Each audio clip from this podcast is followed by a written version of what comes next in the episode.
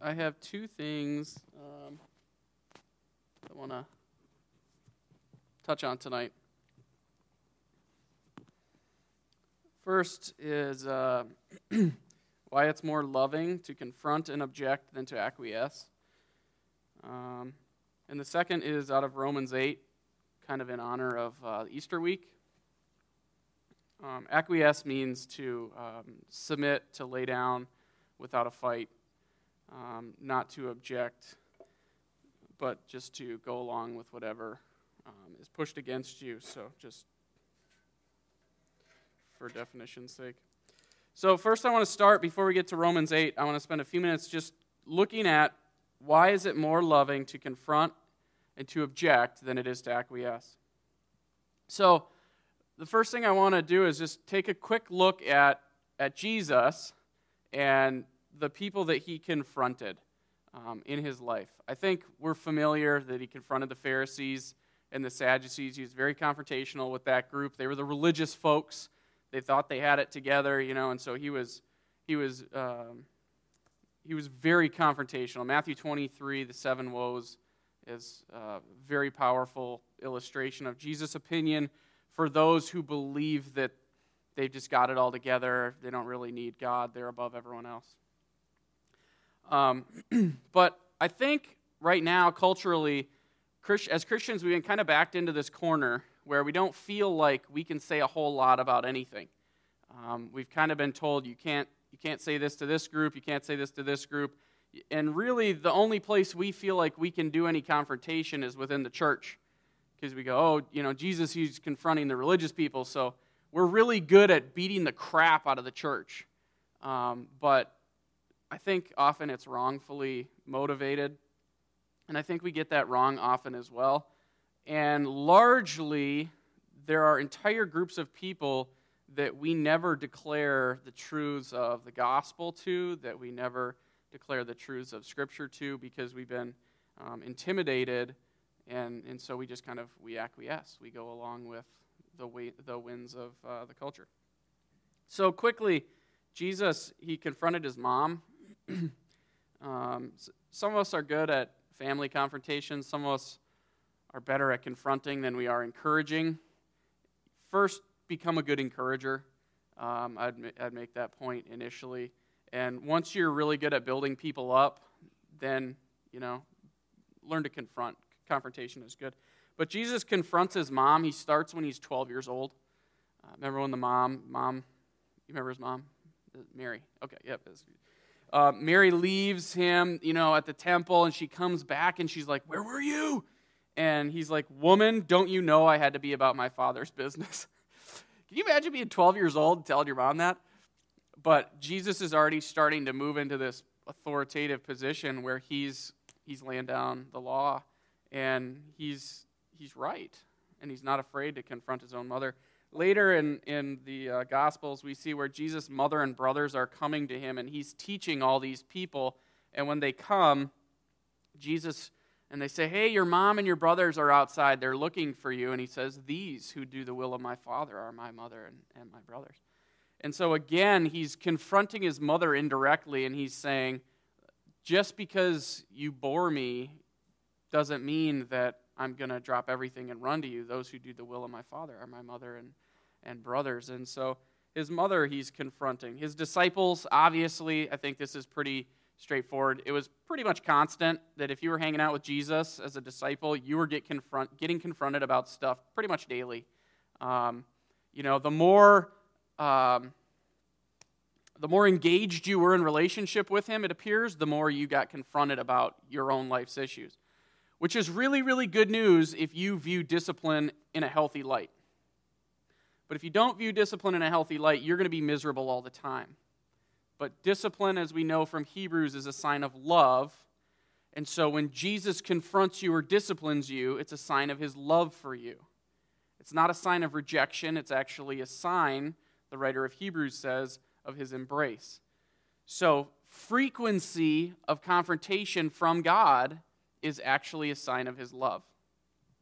If any of you guys actually went and watched the Job, um, God could have left Job alone video, it, one of the punchlines in there was God is showing his commitment to you by confronting you and by refusing to leave you alone. Being left alone or acquiescing is a sign of love or hatred, even, you could say.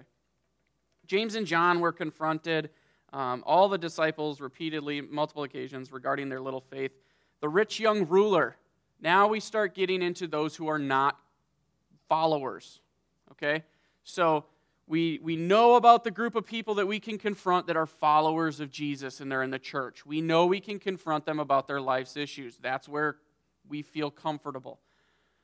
But we kind of look at the outside the church picture and we go, eh, I don't know if we're able to say anything about what's happening out here. And we get really antsy and nervous. And then we, if we get bullied at all, we just back down and we don't say anything. The rich young ruler is an example of an individual who wasn't really following Jesus, and he shows up and he wants to know what it takes to have eternal life. And Jesus confronts him in the issue which is most dear to his heart. In this case, it's money. Go and give away everything you have. Come and follow me. And he went away very sad. What we see here is, first of all, we, we can't just use a blanket formula as to how you confront in any given situation or whether you can confront in any given situation. You have to be in communion with the Holy Spirit, and confrontation should be not necessarily always the issue that's at hand, but the issue that's going to address someone's heart. So in this case, this guy's asking about eternal life, and Jesus responds by telling him to abandon his money. So he, he didn't talk about eternal life, he talked about money. Um, so, one thing I want to point out about how we confront those that are not in the church um, lies in a kind of in a contextual basis because we have to understand that when Jesus was in um, Israel at the time that he walked on the earth, the context of the culture was very different than the context of the culture in which we live. And the, there was an underlying religiosity about those people. They were Jews, and that meant a lot. And the Pharisees had power because they were a ruling religious group. They had a lot of power in the country because it was a religious country. So you didn't live in that area at that time and have no religious conscience whatsoever. That's very different than the world in which we live today. See, you think about like we, we look at Zacchaeus, the woman caught in adultery, and we go, see how Jesus handled them? He was, he was so merciful, he was so gentle, and that's absolutely true, he was. But in both of their cases, they knew they were doing wrong in God's sight. They knew what they were doing violated God's way of doing things because that was the culture in which they lived. It would have been like um, the United States in the 40s, the 50s. There were just things you didn't do. You know, there, there wasn't swearing on TV. You know, if someone said gosh, it was a big deal. Um, it was, you know, June Cleaver and Leave It to Beaver. Um, that was the, the way of life. And these people, they had a real consciousness and awareness of having to live up to the law. It was always around them. The temple was in the center of everything. Remember? You had to walk by it. So you're always thinking about these things. You were always being reminded about God and His ways and His law. So you weren't really an adulteress in this setting without being aware that you were doing something wrong.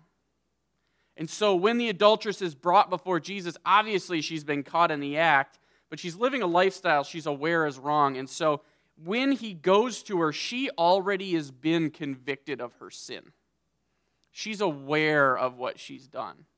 And so his, his response to her is, you know, I don't condemn you. Go and sin no more. He doesn't go, he doesn't, he doesn't say, just as a side note, he doesn't tell her, go ahead and continue on with what you're doing. I love it just the way, go sin no more. He tells her to separate herself from that sin. Today's culture doesn't have that same underlying religi- religiosity. Um, our culture today would be much more um, like the Gentile culture of the first century, the Greek culture of the first century. Um, And one, one case that I want to point out is when Jesus encounters a Gentile woman in Mark chapter 7. She's a Syrophoenician, okay? So she's Greek in her religion. And do you guys remember this story? So the Syrophoenician woman in Mark 7, verse 24, and, and Jesus is in the region of um, Tyre and Sidon, and he entered a house and did not want anyone to know. He, he could not be hidden. Immediately, a woman whose little daughter had an unclean spirit heard of him and came and fell down at his feet. Now, the woman was a Gentile, some translations say a Greek, a Syrophoenician by birth, and she begged him to cast the demon out of her daughter. Okay. First, she's Greek by religion, she's Syrophoenician. She lived in a culture where idolatry was the norm. Not only was it the norm, it was also celebrated. So that culture had all kinds of different gods, and the better you were at uh, you know, attending the temple and committing the, the cultish acts, the more you were applauded and, and, and valued. And so they celebrated sin in this culture, which is not dissimilar to ours. So Jesus responds to this woman in a very interesting way, I think. Woman comes begging Jesus to cast the demon out of her daughter. And he said to her, Let the children be fed first, for it is not right to take the children's bread and throw it to the dogs. That's not a typical response from a Christian position today. I'm just, I'm, I'm just, that, come on. So, That'd be the equivalent of um, someone in our culture who'd been living um, loudly in sin. Um, you know, maybe the um, any number of things where um, they come and they present themselves in a church setting, needing help Jesus says, um, Let the children be fed first, for it is not right to take the children's bread and throw it to the dogs.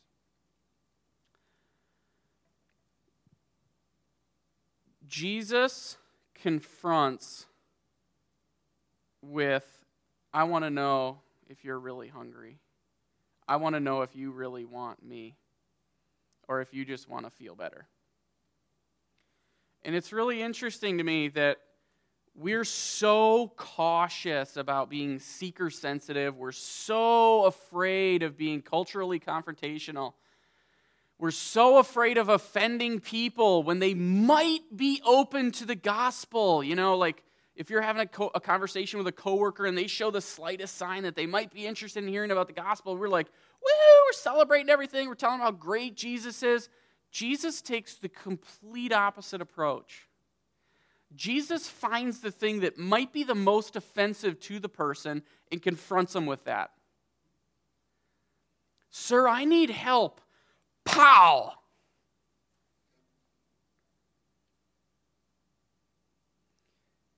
But she answered him, Yes, Lord, even the dogs under the table eat the children's crumbs. When you encounter hunger in a sinner's heart, nothing will turn them away from chasing Jesus down for their redemption. Nothing. Jesus confronts her in the most offensive way possible. I would, I would not give the children's bread to the dogs. And she says, You're right, I'm a dog, but I'll take whatever falls off your table. Jesus says, For this statement you may go your way, the demon has left your daughter. She went home and found the child lying in bed and the demon gone. I think we should be better at confronting issues um, in the culture, but more than that, I think we should be good at confronting people on a heart level with what is the core, what is the root of their resentment toward God. I was talking to my dad yesterday, and he he knows of an older fella. He's in his 80s who is a lifelong atheist. He's angry at God, and my dad's starting to strike up this conversation with him and wants to tell him about the Lord. And my dad just mentioned something to him about faith and wanting to talk to him about faith, and the guy just went on this diatribe against Jesus and all this stuff and my dad he's like listing off the arguments that the guy had and he's six of them and he's working up his answers and i said dad i have no doubt you could offer insights you know to those arguments that he probably has never heard and maybe no one's ever had these conversations and these arguments with him. I said but what do you think he was praying for as a boy that he didn't get and so he became disappointed and embittered toward god I was like, when you mention faith to someone and it launches them into a 10 minute exposition on why God is some concept that weak people made up, that's not the sign of someone who's just an atheist and who just doesn't have much to think about God. That's a sign of someone who's grown gradually more bitter with God over the years because something happened. And I just said, you know, if you think of it in terms of a fight, why would you get in the ring and wrestle a guy that you could knock out with one punch? I said, what if you ask the Lord, God, give me the one insight that is in this man's heart that's causing all of his anger, all of his bitterness, all of his sin, and see what God gives you. And I think I really want to see the church become a voice in the culture. I really want to see the, the church become unafraid to speak out on issues that are, that are facing our nation today and be willing to declare what does God say about things. But on an individual basis, we've got to get better at hearing from the Holy Spirit and rather than having arguments on issues, speaking supernaturally to the heart on issues that you shouldn't know about, which cause people to know that God must be and He must be with you, and maybe you get the opportunity to share more with them. Paul, in the book of Acts, um, runs into a group of people who were in a culture where, um, where they were idolatrous, they lived in sin, they celebrated it. We see it repeatedly throughout the book of Acts. But Paul, he, this is a really interesting thing. He says, he's, he's telling them, being then God's offspring, we ought not to think that the divine being is like gold or silver or stone, an image formed by the art and imagination of man. The, the times of ignorance God overlooked, but now he commands all people everywhere to repent. Pause. He commands all people everywhere to repent. Paul's speaking to a non Christian environment. He's speaking to an irreligious environment, community, and he's telling them, you need to stop sinning. And I find that really interesting because often we're trying to be so culturally relevant and accepting that we forgot to we, we forget to tell people they have to repent.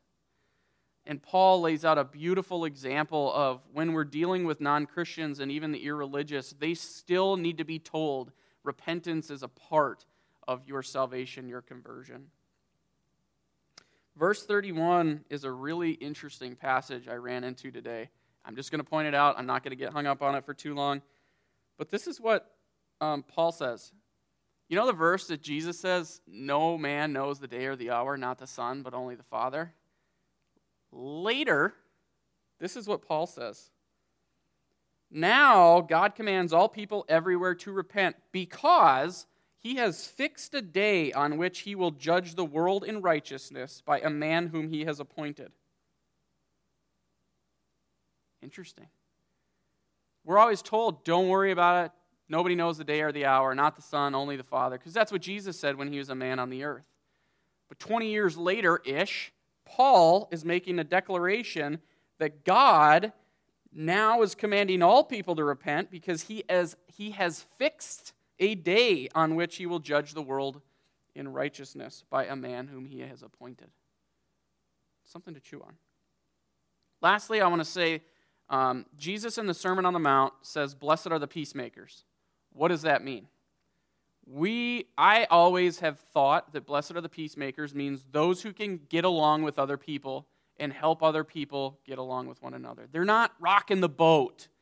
They're not stirring things up. They're not making a mess. They're not out there banging the drums and confronting the culture. They're just they're getting along with people and they're being liked and enjoyed and appreciated and but I think that's wrong. A wrong interpretation of that because I don't think that blessed are the peacemakers was about making peace this way. I think blessed are the peacemakers is blessed are those who aid in making peace between God and man. And often to make peace between God and man requires a confrontation between man and man about what needs to be done to make peace between God and man. So, um, I say all that just, I just think it's important that that you guys understand that as, as Christians, you should know your life will be full of confrontation where you are confronting someone else. That's, that's normal Christian living. The gospel is very offensive. Um, but I'll tell you from experience nothing is offensive to a broken hearted sinner. Nothing. When you know you are a sinful train wreck and you deserve nothing good. You deserve punishment and judgment, and you're sitting in the midst of your filth and your squalor and your sin that you created. When God comes to you and tells you you repent, that's really good news. When God comes and He says, Repent, go and sin no more, to the sinner who's sitting in the midst of his filth and he knows it, that's the best news he could ever hear. You mean I could go and sin no more? I didn't think there was another option. That's the reality of the gospel. It's only offensive to those who don't think they need mercy. There's no offense to the brokenhearted sinner, and Scripture obviously says uh, a broken and contrite heart he will not reject. So, just, just some things to keep in mind good segue there into um, Romans 8 and um, go and sin no more. So last week when Pastor was reading Romans 8:38, um, I was struck by something. I've read this verse so many times. Most of us have. It's one of our favorites. It's like, you know, it's one of the tattoos that everybody gets, or you know, the ones that we have on our over the door. You know, because it's a good, nice, feel goody. Um, feel goody verse, but Pastor was reading it on Sunday and I, I saw something in it, or maybe I didn't see something in it that I'd never not seen before. Um, so Romans 8:38, you guys know the verse. Probably can memorize it and recite it in multiple translations, but I'll read it for you in case you don't. for I am sure that neither death nor life, nor angels nor rulers, nor things present, nor things to come, nor powers, nor height, nor depth, nor anything else in all creation will be able to separate us from the love of God in Christ Jesus our Lord. Cool, huh? But there's something missing from this list. Listen again, okay? See if you can see if you can pick out what's missing. Okay, so Paul's his, his last statement is nothing can separate us from Jesus. So just listen to the thing. Something might be missing from this list, okay?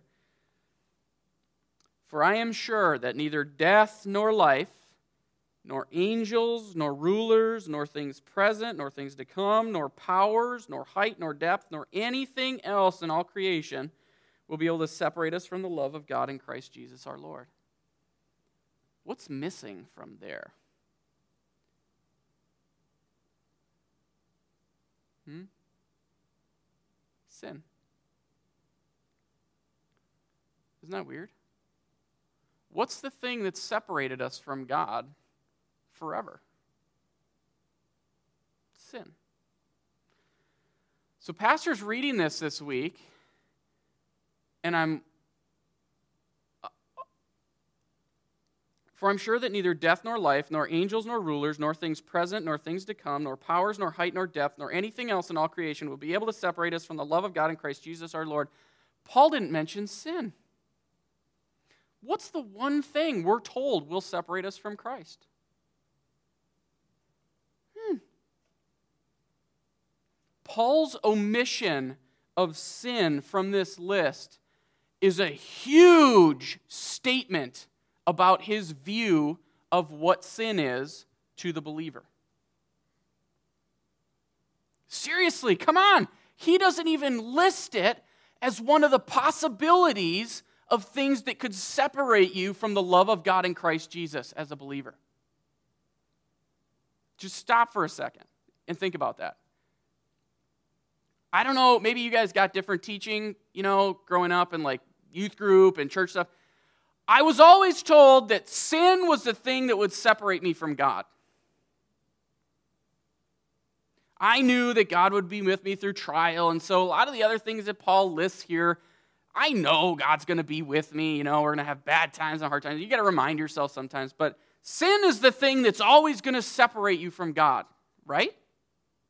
Were you guys told otherwise or just me? He doesn't even include it in the list of things that might separate him from God. Do you think he forgot? This is one of the greatest legal minds who's ever been. Romans is a legal book. He's writing from a legal position, okay? This was not an oversight. Paul's omission of sin from this list is a huge declaration for us who are believers because Paul, earlier in the chapter, makes a statement For the law of the Spirit of life has set you free in Christ Jesus from the law of sin and death. What does that mean? Here's how Paul views it your sin is no longer able to separate you from God because you're in Christ. It's a little bit offensive, isn't it? Seriously, it's like, I, I, it sounds kind of good, but I'm not sure that I'm ready to swallow that. Let's go to Romans 7 quickly, okay? Um, I'm going to I'm gonna pull this out just so that you guys can. Um, here, I've got it over here. So, open your Bible to Romans 7 if you have a Bible. If you don't, just don't, then it's fine. Just kidding. Okay, so Romans 7. Oh, I don't want the verse of the day. Okay. You ready?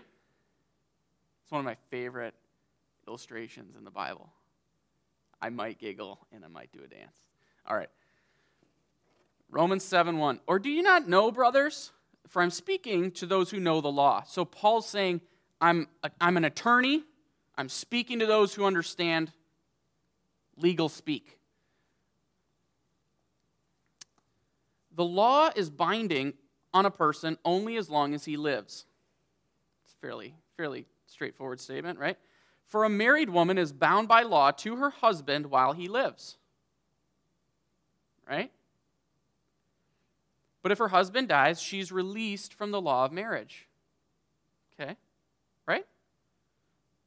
Right? So just walk this through logically. A, a woman's married to a man, he dies, she's not legally bound in marriage to that man anymore, correct? That's correct, yeah. Because now he's dead. So there's no one I can be bound by the law of marriage to because the guy died.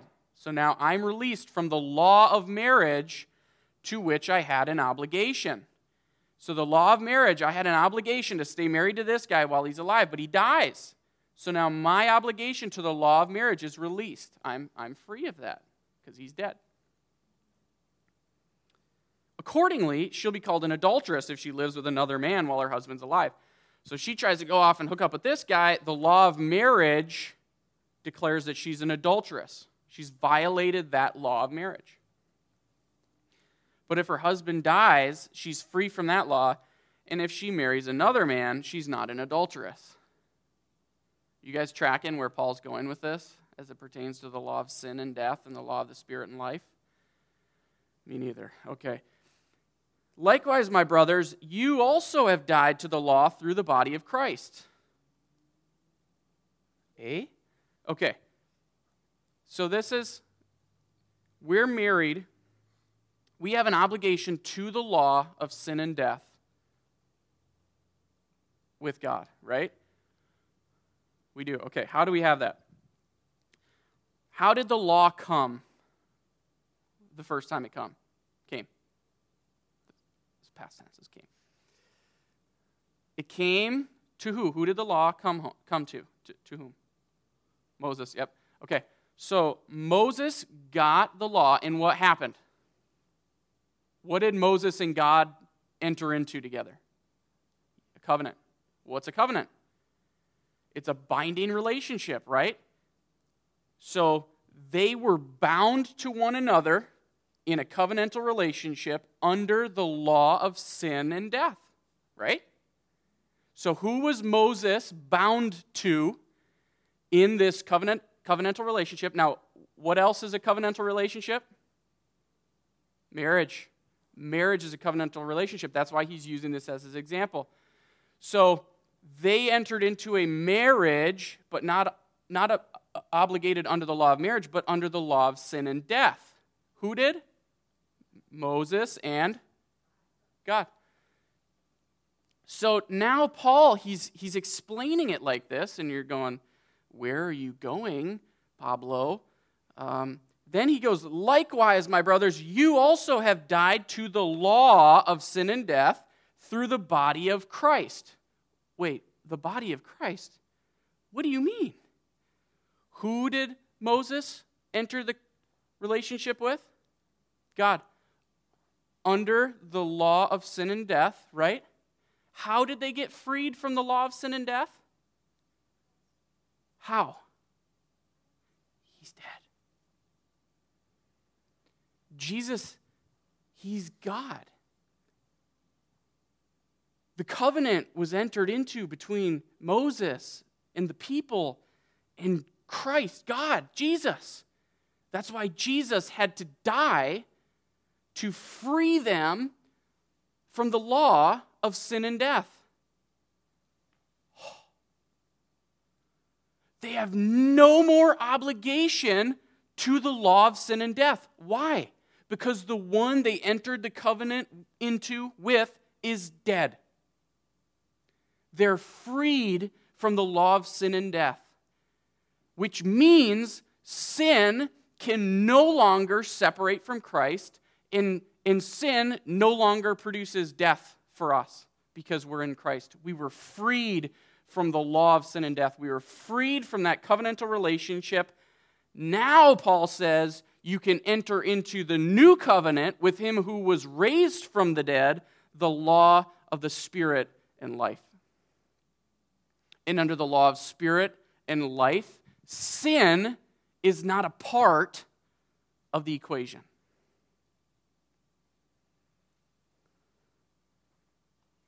Come on.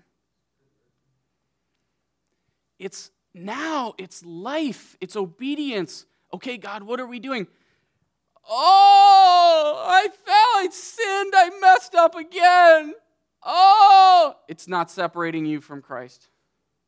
It's not part of it. You know that you get up and you walk away from it because it's going to produce garbage in your life. But it does not separate you from God any longer.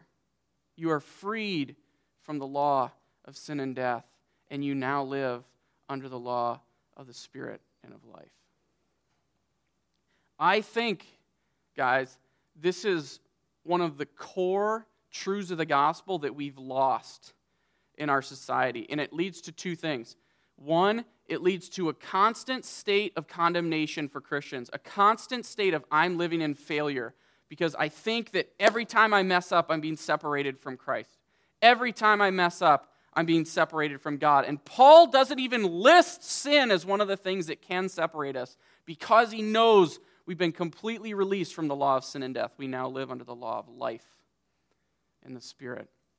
And the second thing it does, when we don't realize we've been released from the law of sin and death, sin still has power in our life because we're still submitting to a law that has been removed from us. And we think we're powerless because we think we still live under the law of sin and death. We think we're going to fail, and we do. We put great amounts of faith as Christians into the fact that we will sin. And Paul is making the case that no, your mind is to be on the things of the Spirit and the things of life. You're freed from the law of sin and death. Think on these things, and it will bear fruit.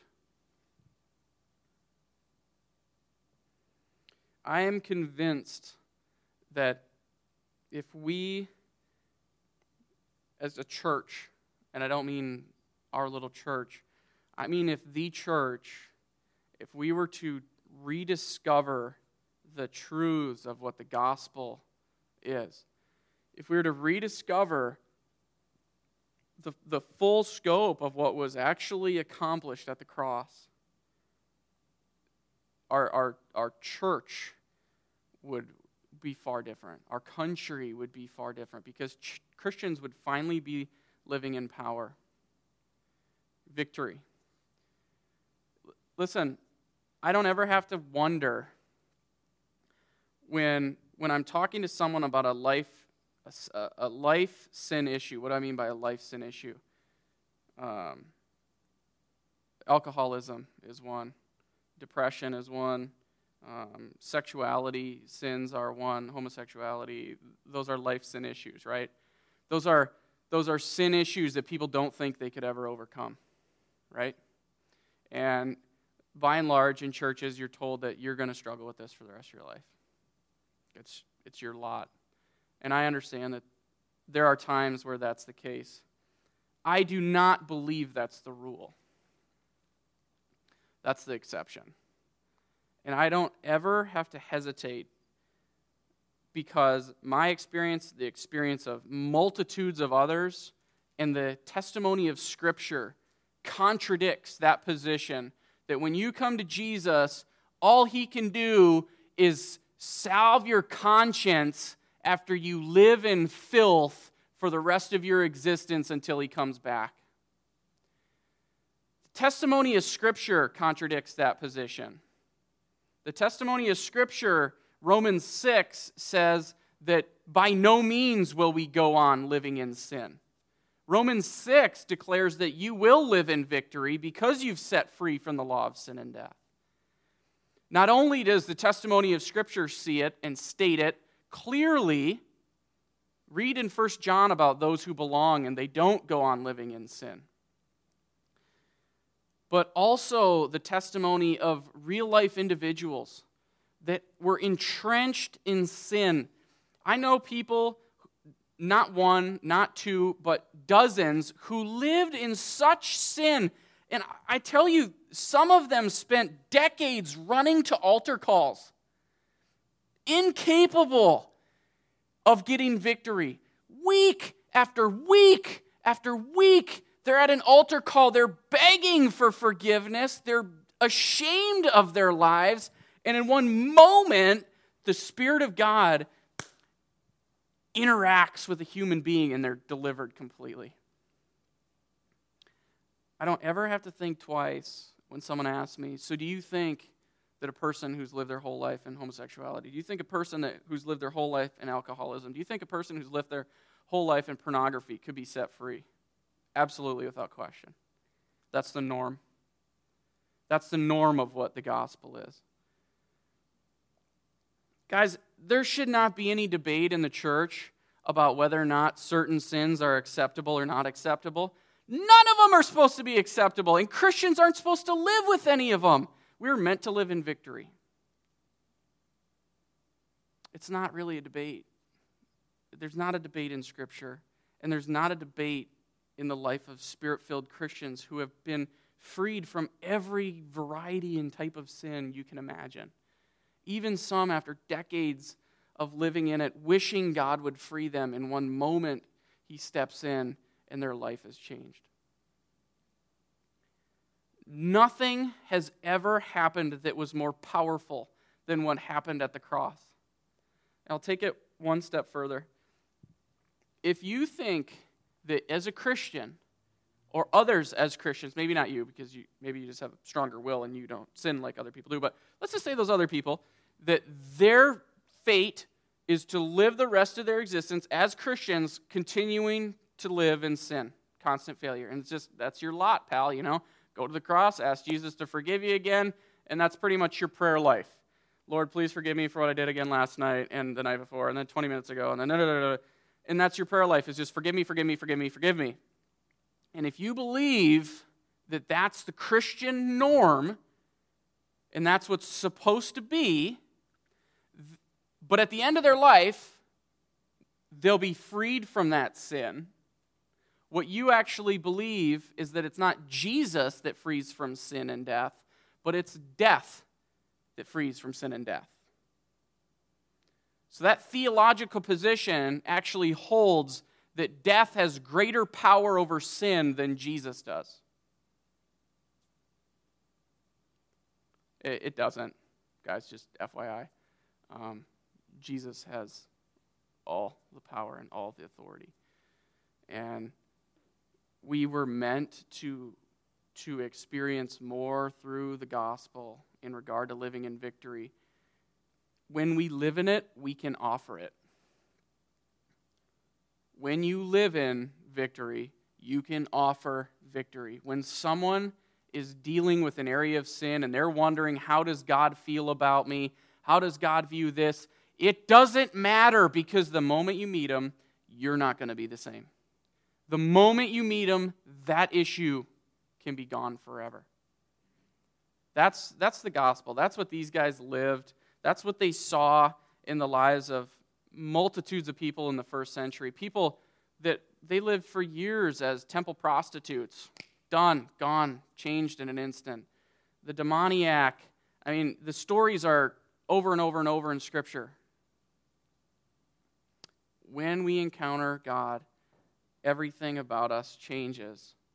Sin no longer holds us, and sin shouldn't even be considered as a possibility of things that can separate us from Christ Jesus. The law of sin and death has been removed.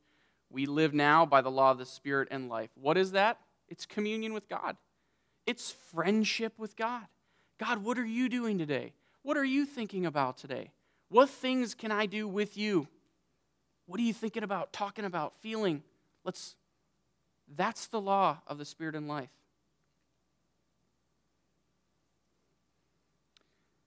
I'm going to pray in honor of Easter. I'm going to ask God that He would make this so real to us, that He would make this our experience. Father, for any of us here who are still wrestling with issues and, and we're questioning this and we're going, really? Really? Free from the law of sin and death? Like it doesn't apply to me anymore? Really? Really? Like I could live just in victory? This thing that I struggled with for five years could be gone from my life? Father, give revelation of what Jesus accomplished at the cross and in the resurrection. And give us your Holy Spirit to cause us to live in victory in a way we never have before. Father, thank you that you are willing to give up your most beloved, your Son, for us, to reconcile filth to glory.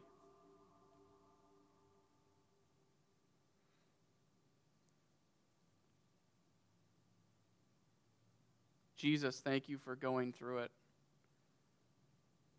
Thank you for being the firstborn of many brethren.